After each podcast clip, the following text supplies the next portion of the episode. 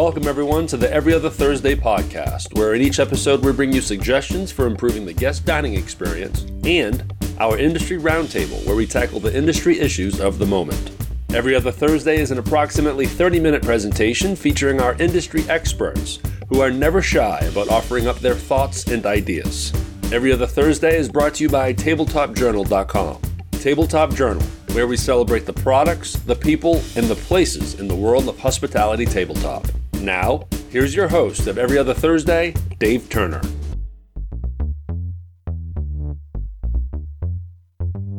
Hi, everyone, and welcome back to Every Other Thursday. By the way, for those of you accounting, this is episode number 18 of Every Other Thursday. And I'm Dave. I'm your host here at Every Other Thursday. And as always, I'm here with my colleagues Jay Alley and Greg Kirsch. And this week, we're back with me, of course, in Studio B here at the Tabletop Journal Studios, Greg in the northern suburbs of Chicago, and Jay, my lovely friend Jay, already ensconced in his northern retreat, at least for the time being. And once again, we're ready to bring you our thoughts, commentary on the fast moving and exciting hospitality business. Gentlemen, welcome. Thank you. Glad to be with you again. Greetings from the ocean. Ocean. Where? What ocean are you on? Pacific, Atlantic? Are you, do you want you in an undisclosed location? The Witness Protection Program? What? No, I'm in Westport, Massachusetts, between Fall River and New Bedford, which is pretty much the gateway to Cape Cod. That's a beautiful area up there. In search of fried clams. fried clams. The elusive fried clams. Is there a special kind of uh, a dinnerware that fried clams are served on? Fried clams would taste good eaten out of a paper bag. yeah, I was going to say newspaper is as good as anything. Yeah, it doesn't matter. It's so good. The interesting yeah. thing about fried clams is they're more expensive than lobster, which is hard to believe, but it is. It has been for a couple of years. Well, gentlemen, in our last episode, and that was a fabulous episode, we had with a well-known industry consultant and guru, Bob Goldin, from the market research firm, and I want to get this right again, Greg. Pentallect. Pentallect, yes, five guys in elect. So five guys in elect Pentallect. Yep. Yep it was great having Bob with us. He brought a lot of insights and commentary, and I and I think that it really changed probably a lot of our listeners' thoughts on some of the things that are happening, particularly the recovery process. Anyway, I think he really brought a lot to our party. I thought he did a really good job of kind of focusing everyone's thoughts. You know, there's a obviously there's a lot going on, a lot of questions out there, and, and, nobody has all, all the answers. But he, did, I thought he did a really nice job. If anybody wants to go back to our previous episode, looking into the crystal ball and saying where we might be going. Yeah, I'm pretty impressed with the with the whole team they have at Pentallect. It's a very experienced group of people, very knowledgeable, and even Bob, I think, had to admit a couple of times along the way, we we're really in uncharted waters for our industry. We've never really had a pandemic that was a national kind of situation and scope. Katrina, very regional, hurricanes, storms, things like that, all very regional. This is national and even international, global. So it's a, it's a different situation. Absolutely. And I think that last week, because we were running long, it was such a great session with Bob. We did try to wrap it up a little bit at the end, but we were cut a little short. So I'd, I'd like to hear a little bit of what you guys thought, some more of that conversation about how it went. But before we get into all your thoughts about Bob Goldin, I want to just get through the business part of this. Every other Thursday, of course, is our 30 minutes or so podcast where we bring you the world of hospitality and food service. We give you our expert thoughts and opinions. And as always, this week's episode of Every Other Thursday brought to you by Tabletop Journal. Tabletop Journal is where we celebrate the products, the people, and the places in the world of hospitality tabletop. So, gentlemen, what, if anything, surprised you about what Bob said? And what were your thoughts, just in general, in a macro sense, of what Bob Goldin was talking about in this recovery process last time? He was listening to our podcast. you think he's been listening to us and, and just kind of fed it back to us? Yeah, it was funny because, I mean, actually, uh, almost everything that we touched on over the last few weeks, I mean, he, he touched on in one shape, manner, or form. But I mean, I think the thing with him, the impression that I got is, is he deals with some really, really big, big customers. So yeah, he sees it from sixty thousand feet, no question. Yeah, and even even though some of those are, are, giants, it still boils down to a lot of things that we talk about when we were talking about independence and small chains and all that stuff. So he he's right on. I mean, that group has their hands in a lot of lanes, so it's kind of neat to talk to a guy like that, that that's got all those varying opportunities. He can see some of those that we don't really see like he does. You know, he's right in the middle of it it's easy for us, as I often say, for us to come up with these great suggestions, but we do recognize, and I think but you know, it really came out clear with Bob that it's going to be a tough road to hoe going forward for everybody. And so we just we're not flippant with our with our suggestions here. Just they're just food for thought, trying to help the industry, trying to help operators. And if you look at you know what Bob is saying, he's like he did a nice job of summarizing what I think we all know. There's going to be a lot of closures. People are not going to be reopening. It's going to be tough for those that are reopening. You know, certain segments are going to be especially impacted. We obviously any any buffet type of operation are those ever going to come back? Grocery stores that were really moving into the food service world with their uh, salad bars and soup stations. What's all going to be going on there? Well, we do. It's it's important to know that and to be reminded they, that they are being impacted. How they're going to come back, we don't know.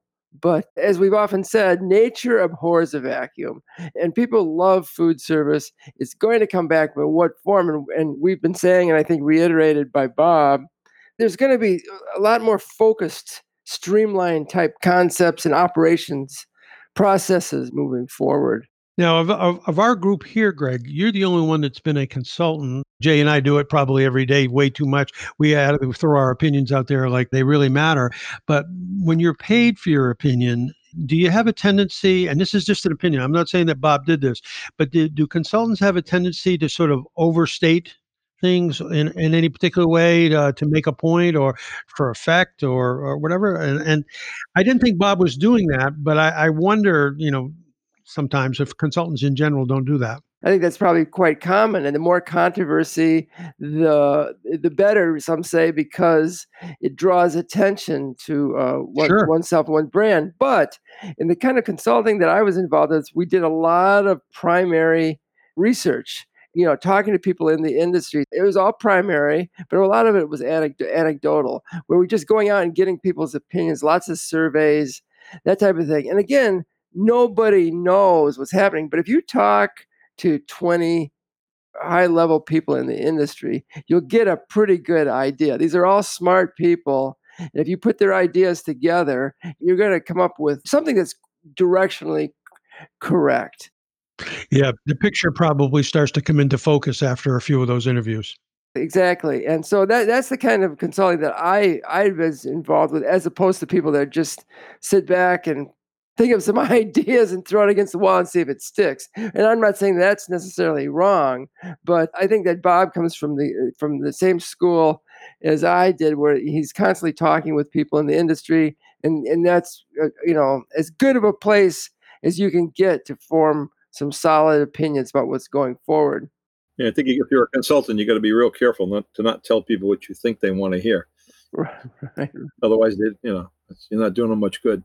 Yeah, I mean, there, there, were a couple of things that Bob mentioned last week, specific things that, that kind of raised my eyebrows a little bit. One of which is he, he mentioned something about write offs for large distributors. Uh, and when I'm thinking of large distributors, I think of US Foods, Sysco, that kind of thing.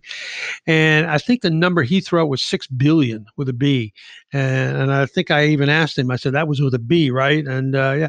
Uh, was there anything that surprised you guys or maybe you maybe, you know, stopped you and uh, made you pause a little bit? Well, regarding that, no, I guess it confirmed what I already thought that it's a it, okay. It's, I've been hearing it's a big number, and uh, that is a that is a you know just a big number. It doesn't make it make quite frankly it makes sense. Yeah, uh, you don't like to see it. Somebody you know somebody has to absorb that, and it's very telling about what's going on. But I guess at the end of the day, it wasn't surprising. Mm-hmm. And Jay, what did you think about what Bob said about the permanent tableware category and some of the you know the suppliers to that and how they're going to fare through through this quote unquote recovery journey? Yeah, I think he was right on. I mean, I, I don't remember the, the conversation exactly. I was going through some of the notes that you sent us, but I mean, I think the thing that I'm convinced of is that not everybody's going to go to paper. Not everybody's going to go to melamine. I mean, I I'm, I'm a firm believer that the better places that at least that buy my products are going to you know, in some cases they could be even elevate their service in the restaurant because the 50% of the people that go there, if that's where they got to stay to, in the, to be open, I mean, you can't do 100%. So I don't know. I, I think it's going to be. I don't think it's going to be as bad as we think. I one of the things that's scaring me a little bit is not to throw something out there that cause real controversy, but I'm really concerned that it's not that I don't believe the numbers, but what make up the numbers. In some place, I don't know if it was when we were we were together last, but somewhere someone told me they were talking to someone in the business. Someone was talking to someone. Someone was talking to someone in the medical business. It was on a news channel, and they said, "Well, how do you you know how do you figure out how many cases, you know, what's going on with it?" And the person said, "Well, you know, if we find someone that's got it, or whatever those people are called that go search out other people that you've been in contact with." And if you've got it and then you tell them well i you know maybe i've talked to 15 20 25 30 people that i know then if it's 30 people now that's 31 cases. And i'm like well that's not really true. How much could that possibly be uh, affecting the numbers? Mm-hmm. and then the deaths are going in the right direction which is less people are dying. So what's scaring me a, a bit is now it's like what is really real? What do we really believe? So i you know I don't know. I mean, I think I think I, it's super serious because I think this crazy crap that went on down in the Ozarks and down in Florida with people not socially distancing and all of that stuff. I'm sure there's a spike. Then you got the massive increase in testing. So I don't I don't know if I know where we're really at. But I was watching this morning and the whole country's red, going supposedly going in a direction where they might start closing stuff down again. My thought on all that stuff, I don't know whether well, first of all, just because the number of cases go up, obviously we're testing more. I guess you're talking about all, all this is about COVID, of course. Right. But the other part of that is is that yes, you've got more cases. Yes, we're doing more testing, but after a while, don't we all just get a little numb to some of this? Oh, absolutely, absolutely. Yeah. Yeah, I think I think that's one of the things that's going on. Is people are just you know kind of numb and kind of rebellious nature to it, uh, you know. I'm not really surprised to see bars full of young people because hey, we're not young so much anymore. We're not old, we're not young, but when you're young in a youngish age, you feel like you're bulletproof a bit. The other day, I, I, I thought this was interesting, and I don't know which London newspaper it was, but maybe the Guardian, which is a little uh, slants a certain way anyway.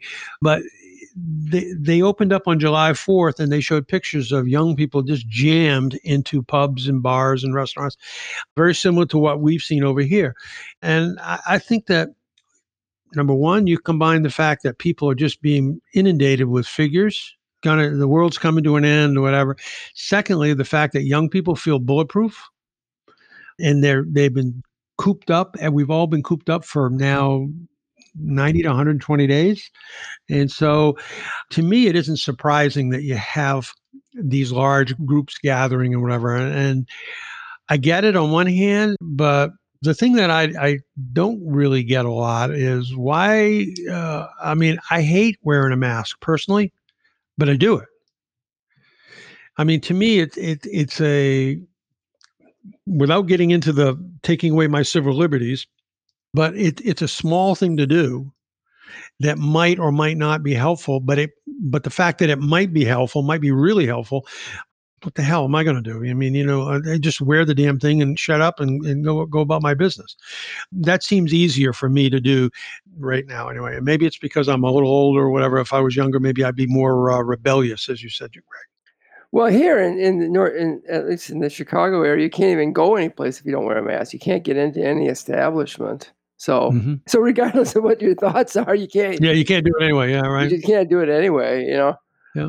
yeah. So I guess as an observation that I just had, you know, we're speaking about to Jay's point about whether people are going to move to disposables or not move to disposables.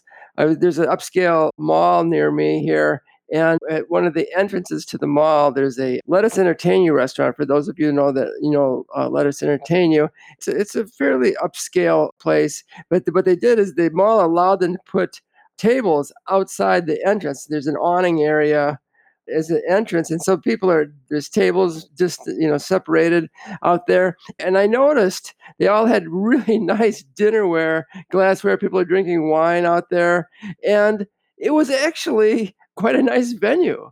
And you know, the mall doesn't have a lot of traffic, so there wasn't a lot of people going in and out. But it was a great place to sit in, in the shade. It was almost, for lack of a better term, very kind of European looking yeah, outdoor sure. cafe. But everybody had really, eh, they you know, they were drinking out of nice nice glassware on permanent plates. It was it was good, and it made it really that tabletop really made an impression there in, in that whole in that whole temporary thing. Yeah, I think there's some benefits and uh, certainly some nice evenings and all that. I, I, I think the combination of when certainly when you're outside, it's really weather dependent to a large extent, and I, I think that's that's a downside for sure.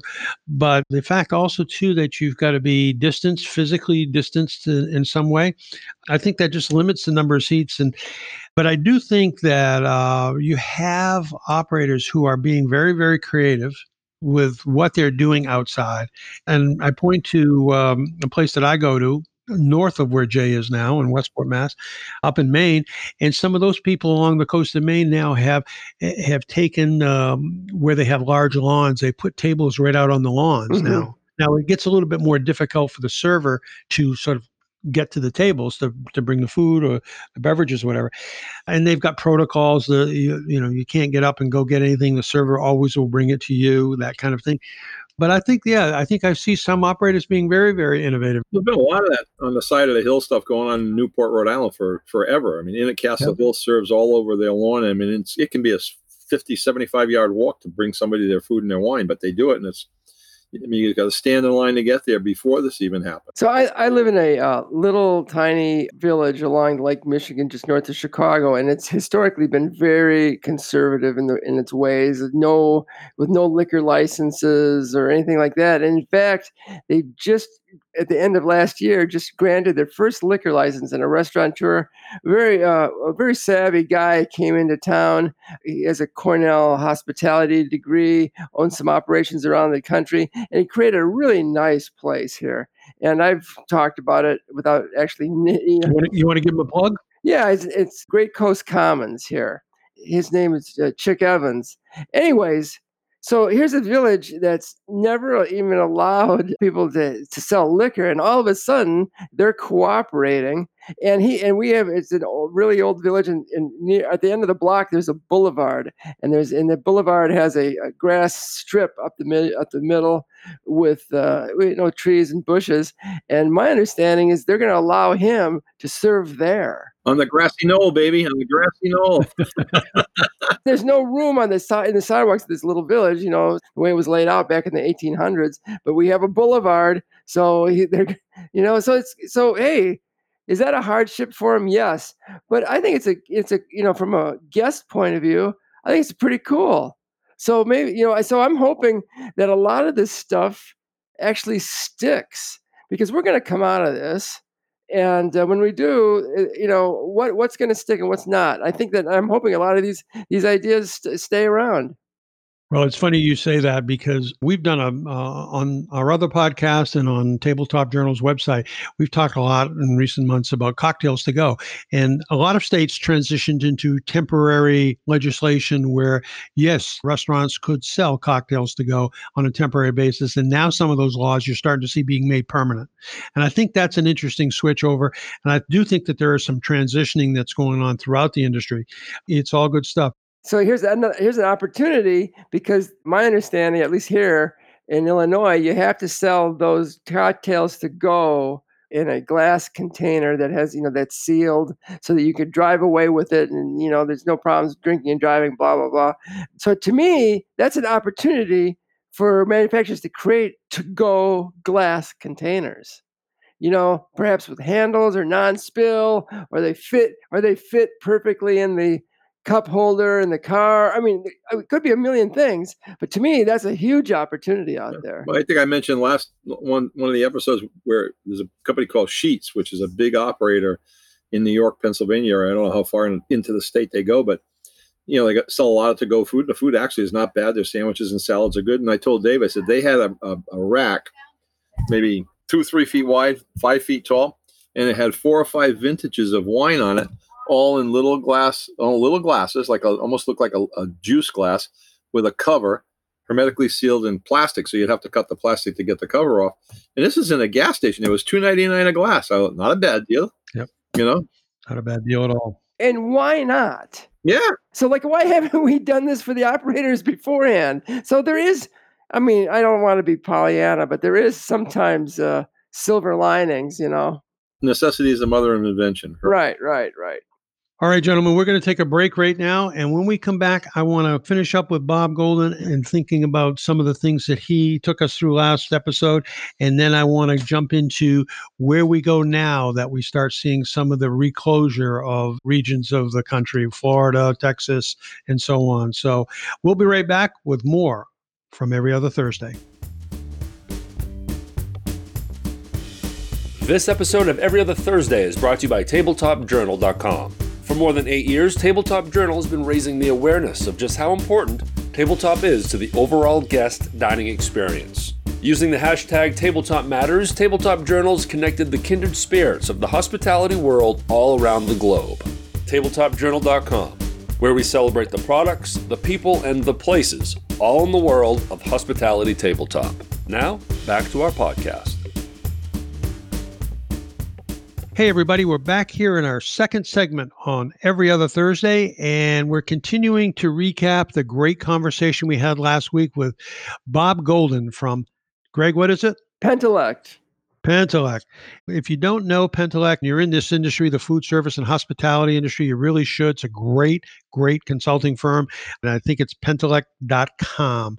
And you can find him there, Bob Goldin. Great guy. Quick question I had in one of the comments that Bob said last week was he thought that the headwinds, as he called them, were going to be huge and they were going to continue. Uh, they are huge. We know that already for the reopening and the recovery process. But he said they were going to continue, he thought, for another 18 months. Now, is that just Bob being Bob, or do you guys agree with that or not? Because we we really didn't dig into that with him. That seems like a long time. Well, originally I thought that's a long time, but just in the one week since Bob has been on with us, I mean, you watch the news and things seem to be going downhill fast. Yeah. So it's all of a sudden 18 months seems like it could be a very real possibility. We'll see what happens in the next few weeks. In Massachusetts is everything up here is going down they're in a much better position. So I don't know. I mean, this Illinois too. Yeah. I, we're not experts in the in this uh, COVID deal, but I was under the impression, or had this somehow feeling, that with warmer weather, everything would sort of dissipate a little bit. And the concern was it was going to the phase two, if you will, was coming in the fall as the weather turned a little bit colder. Any thoughts on that? A lot more people outside. I mean, you know, look at what happened in the Ozarks and in Florida. And the Ozarks thing, I that was to me was bizarre because that's not that's a big place, but it's not that big. I mean, you should be able to control what's going on in your swimming pool. But down in Florida, I mean, we got friends that own a are in Delray Beach and they got a beautiful condo not too far from the water and stuff. Well, you know, there's rangers driving around in four wheel drive trucks and all this baloney. And when all that stuff was going on uh, on the beaches before they started throttling it back, I didn't see any four by fours with any rangers patrolling the beach saying, "Hey, if you people don't stop getting a little space between you, I'm gonna have to write you up or kick you off the beach." So I, I, I don't get it. To me, the level of common sense that sometimes is not there is astonishing. And if you were going to open up your beaches after being praised to how well you did, why wouldn't you make sure that law enforcement, whether it's rangers, park rangers, you know, regular police, uh, I don't know how they classify those guys that drive around on the beach, but I didn't see them doing anything. And then, then look what happened. So I don't know. You know, and from the other side, you know, a lot of this, what's going on is like it's it's an overused phrase now. It's so it's such new territory. Logic tells us you watch flu over the years, and you know, and it comes summer, the flu incidences decrease in the summer for a variety of reasons, and and then you and then so you expect that to happen with coronavirus. Well, even like last several months ago, I was I was reading the experts are saying, well, that's not necessarily the case with coronavirus per se. Just because the weather's getting better and that people's habits change and that it's uh, you know you're outside in the sunshine, it doesn't work quite like they don't think it's going to work like flu. And true enough, it hasn't. But again, you know, I, I I don't disagree with Greg, but like I say, what is the real number? Well, I don't know. I don't think anybody. Know. You're right. I don't think anybody knows. Yeah. Yeah, and then you know, one one of the uh, medical people that were on one of the channels that wasn't a regular. You know, they they were asking an opinion. I forget what he, he was saying, but it was like, you know, okay, if the things are up and people are sick, but basically, I think he was saying is like best I can recall, it, it takes you four weeks to find out if you're going to croak. So technically, the death number should uh-huh. start. Yeah, that's what he said. Basically, yeah. you come in if you're really ill, and go on a ventilator. Within four weeks, if you're that bad, that you're not going to make it for, if you're a really senior citizen, whatever. I mean, wasn't being unsympathetic, but he was saying that's about how long it takes. And and so now we're that was about a week ago. So we're three weeks away to see what's going to happen here. Now, if, if the deaths keep going down, then I just keep saying again, what kind of what's making up these numbers that everybody's reporting? If it's I talked to, to to one person, but I was in the in the mall and I think there must have been 50 people around me, is that now 51 cases that you're putting it into the stats? I don't know. You know, it's interesting too. I had a conversation yesterday with somebody in Europe, and, and we're talking about how you, the European markets, not all of them, but some are opening up and getting back to quote unquote a more normal pre COVID kind of environment. And yet we see what's going on here, and what we have going on here is that it's not as uh, widespread, obviously, because of the population, but it, it's happening in places like Melbourne, Australia, as well, where they're actually locking down apartments, these high-rise apartment buildings, and not letting people come or go. So I I, I think that uh, there's differences, just like there are across the U.S. There's some markets that are open, some are not, and I guess we're going to see. We're going to see. So it's a little crazy right now, but back to uh, your point earlier, Greg. Uh, it, the it's been since about the middle of March. This has been a fast-moving story, pandemic, whatever you want to call it, and it continues to be. It's changing rapidly. I mean, even this the story is is mutating as fast as the virus. As the virus. And yet, we bring a guy like Bob Goldin on here, who's as knowledgeable as as anybody in this business, and he struggles with where you know what the future is going to look like exactly. Even when we get into the futures of buffet he while he believes intuitively i think like we do that there will be a future for buffets and to greg to your point always is the consumer wants it so somebody will figure it out but bob can't eh, eh, he can't describe what that buffet will look like and I think that's those types of things are interesting too. I, I was also uh, curious, uh, you know, talking about opportunities coming out of this, and, and, Bob talked about the packaging. And Jay, that goes to maybe the wines to go that you were talking about. There are opportunities still within the COVID uh, environment for growth. No, this isn't going to kill our industry. I mean, I, you know, I, I mean, I think again, not to diminish the severity of the, of the seriousness of this whole thing, but I mean, I, you know, before I came up in our little town of York, I mean, the same old story. I mean, everybody's adjusted and gotten some pretty sophisticated outdoor areas. It was a nice day. You can't get near them. The lines, are, but there's plenty of room. The servers are all wearing masks. People are really being careful. I, I went in and actually talked to a, friend of ours that, that owns the, uh, you know, the paddock and their kitchen spotless. I mean, I, you know, people are doing all they can do. I mean, I, you know, I, I wonder. You know, you, you talk about the flu. I wonder if you really, really, really, really got the numbers of how many people contract the flu throughout the course of the year, what would that number look like compared to this virus thing? It's still, my guesses would be much larger number, but that's, you know, I, I have no way of knowing that. But I mean, this whole thing is under a microscope like I think it should be. But again, how, how many times have we been sick? Well, I mean, I had flu three or four years ago. I thought I was going to croak.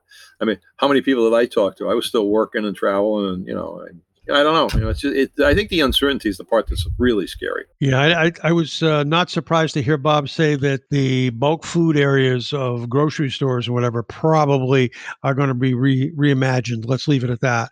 But I can't imagine they're going to leave foods out in bulk for consumers to scoop up and uh, and put into uh, cello bags or whatever. I just can't imagine that that's going to continue in that in that form. But I think a lot of that is optics and I'm hey, I'm not an expert in the in the area. You know, from what I've been reading about how the low transmission rate of illness on like dry bulk items is like you know so th- uh, these are probably quite safe to do but it's just a matter of optics where probably both the consumer and the um, retailer or the operator doesn't want to do it because it doesn't look right it doesn't seem right but i think that there is a tendency, and I think that's where we're going with this. There is a tendency to go overboard. Let's just scrap all this because it doesn't look right. And we want to we want to appear, we want our brand to appear like we're we're we're you know fully safe and we're protecting and we're doing what we everything we can. But in fact, there's probably no need to do some of it. Yeah, I have this feeling that uh, I haven't veered from this too much. I have this feeling that again, uh, there's going to be a lot of plexiglass, bulletproof glass, whatever you want to call it, available at some pretty outrageous prices, good prices, fairly soon. Because I see pictures of restaurants with that in it. I just don't see that being a long-term solution not for the restaurant business it might be for banking and, and other types of businesses convenience stores whatever but i just don't see it because I, I, I in bars how are you going to do that in a bar and and again bob was gracious enough to say he'd come back and we'd have to do a whole segment on bars and i think we should take him up on that because i think bar business is very different than the restaurant. I think we should take a field trip and go to a bar. Do it. We should go to hundred bars and test them all out. Not a hundred, but we gotta go to one check it out. hey, so it's not it's not our rule here, but it, you know now that you're talking about it, it'd be very interesting because you know COVID nineteen isn't the only illness that is transmitted. So it'd be very interesting to see with all this plexiglass and, uh, and all the practices if we actually decrease the other illnesses they're going around. Because if we if we don't, then we know that that a lot of these practices were really overkill and didn't work. And I'm not saying that they are. I'm just saying it's, it's these are interesting uh, things to consider. What kind of illnesses are you talking about? what, what, was, well, you know, yeah, right. well, other strains of flu. Yeah. How about the the common cold? The thing is, like vegetables. Why would you take vegetables off of display so people can pick their the heads of lettuce and my heads of lettuce usually wrapped, but like you should be washing everything when you get it home just to get the, the chemicals off of it. I mean, how, how much did we pay attention to that? I mean, I know we, I've been to the store for Sandy to buy some stuff and eating some radishes on the way home, sneaking a bite. We, but you should be, should have always been washing that stuff. Always. And then, well, and here, and here, you can go into most grocery stores here and actually uh, pick what you know, as in the case of like radishes, pick your radishes, that kind of thing. But at the farmers markets, you can't do that. You have to you have to just point or ask. So again, some of these, you know, it just seems that people are worried about liability, and it's the and it's the op and it's the optics. And what's going to happen, I, you know, I think that all this stuff eventually will settle out. And I just hope that rational heads prevail with some of this, yep, some of yep. these things. Well, I know sweet corn in, in, our part of the world is getting very expensive because it comes with its own container. People have just figured that out. oh yeah, you have to peel it. yeah.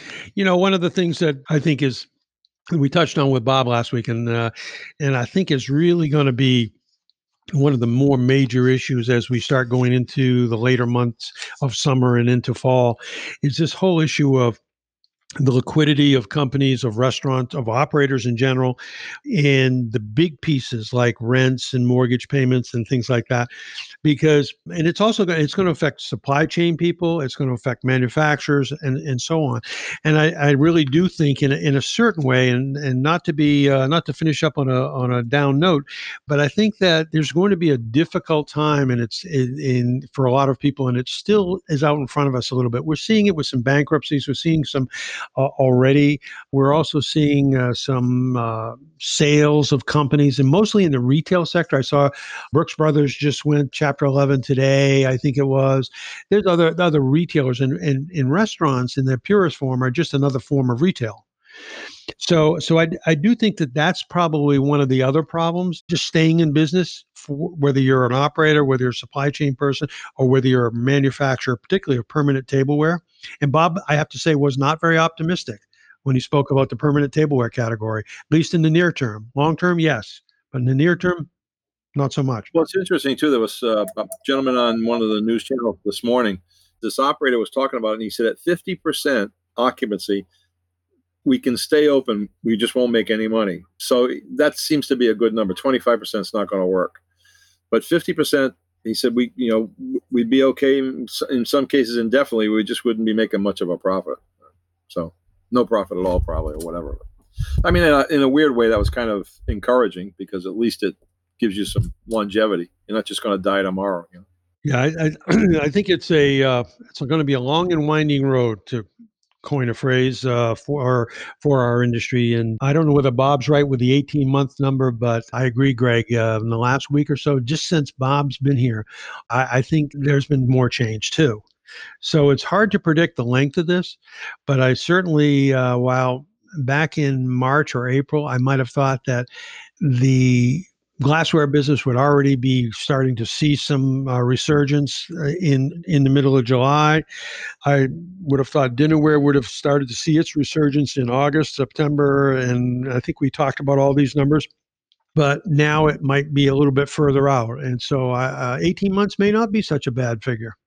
I agree. It's going to be it's, it's being pushed out now because of, ch- of changes. But we, I think we we have all agreed. I think that came out of Bob's session that food service industry will rebound. There's to it's to be tough rolling ahead. It's to rebound, and I truly believe that permanent tableware is going to be part of that. You know, people want to go to restaurants, and people want to have a good experience.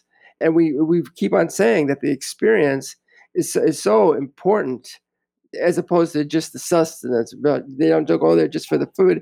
And tableware is so important to that.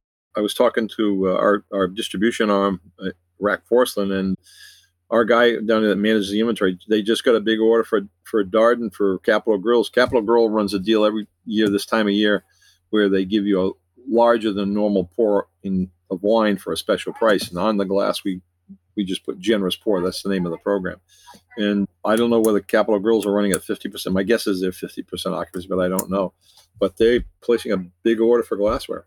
Optimistic. You know? And wine, for example, just tastes better out of nice glassware than it does out of a plastic cup. I love you, Greg. Keep I love you. and regarding that, there's just no argument. Particularly if it comes from the northern part of Germany, Jay. For sure. Nah, but good flatware, good flatware and good dinnerware is part of that as well. There's no yeah, question. Absolutely. Absolutely. I will tell you this I, I don't know that any individual sector in any industry has been hit harder with all of this than the restaurant and hospitality trade around the world. But I also believe this industry is the most resilient and the most creative and innovative uh, in terms of uh, what how it's going to recover from this. Um, however, however it goes, nobody's going to out innovate and out create the people in the restaurant and hospitality trade. And when this first started, remember, I think Greg was the one that was pointing it out the most about how much people weren't doing to promote their takeout business. Yeah. yeah. Now, if you talk to people, I mean, I'm, I'm hearing from some people that do take their takeout business is actually scaring them. It's so good. Yep. I mean, that's how good it's gotten. I mean, and I think surprised people. It just took time for people to to to adjust, and and when you hold, when you think about this, how much time? We're not talking about eons here. We're just talking about a couple of couple I mean, of months. So it's really easy for us on the podcast to just you know to throw these things out and say, why isn't this happening? You know. But if you're sitting around, if you're sitting around your picnic table and you're an owner wondering whether you should put up a banner that says "We are open for takeout," you might want to sell your restaurant. Right, right, yeah. right, right. Yeah. Yeah, it's probably not too hard to come up with that. Any last thoughts on Bob Goldin's visit here? I really enjoyed it. I love having that that outside, you know, vision, that outside opinion come in here. Any other thoughts you, from you, gentlemen? We should get him back in a, in a few weeks to see what his his thoughts are on where the, where the business stands at that point. I think I think the next two or three weeks are going to be interesting.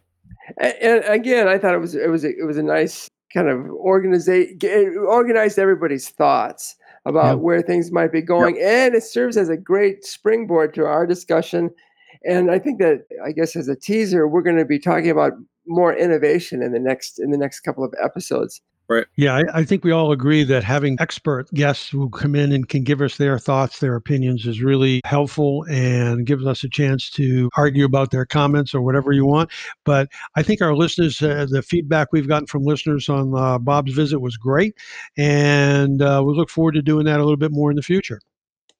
So, gentlemen, any last closing thoughts before we wrap up this episode? Drink more wine. Out of glassware. Out of great glassware. I love it. Gentlemen, go have a great week. It's been great being with you again. And uh, to our listeners, thanks for joining us on this episode of Every Other Thursday. This episode of Every Other Thursday has been brought to you by TabletopJournal.com. For more than eight years, Tabletop Journal has been raising the awareness of just how important tabletop is to the overall guest dining experience. Using the hashtag Tabletop Matters, Tabletop Journals connected the kindred spirits of the hospitality world all around the globe. TabletopJournal.com, where we celebrate the products, the people, and the places, all in the world of hospitality tabletop. Thanks for joining us today for this episode of Every Other Thursday. You can learn more about Every Other Thursday by visiting our website, everyotherthursdaypodcast.com.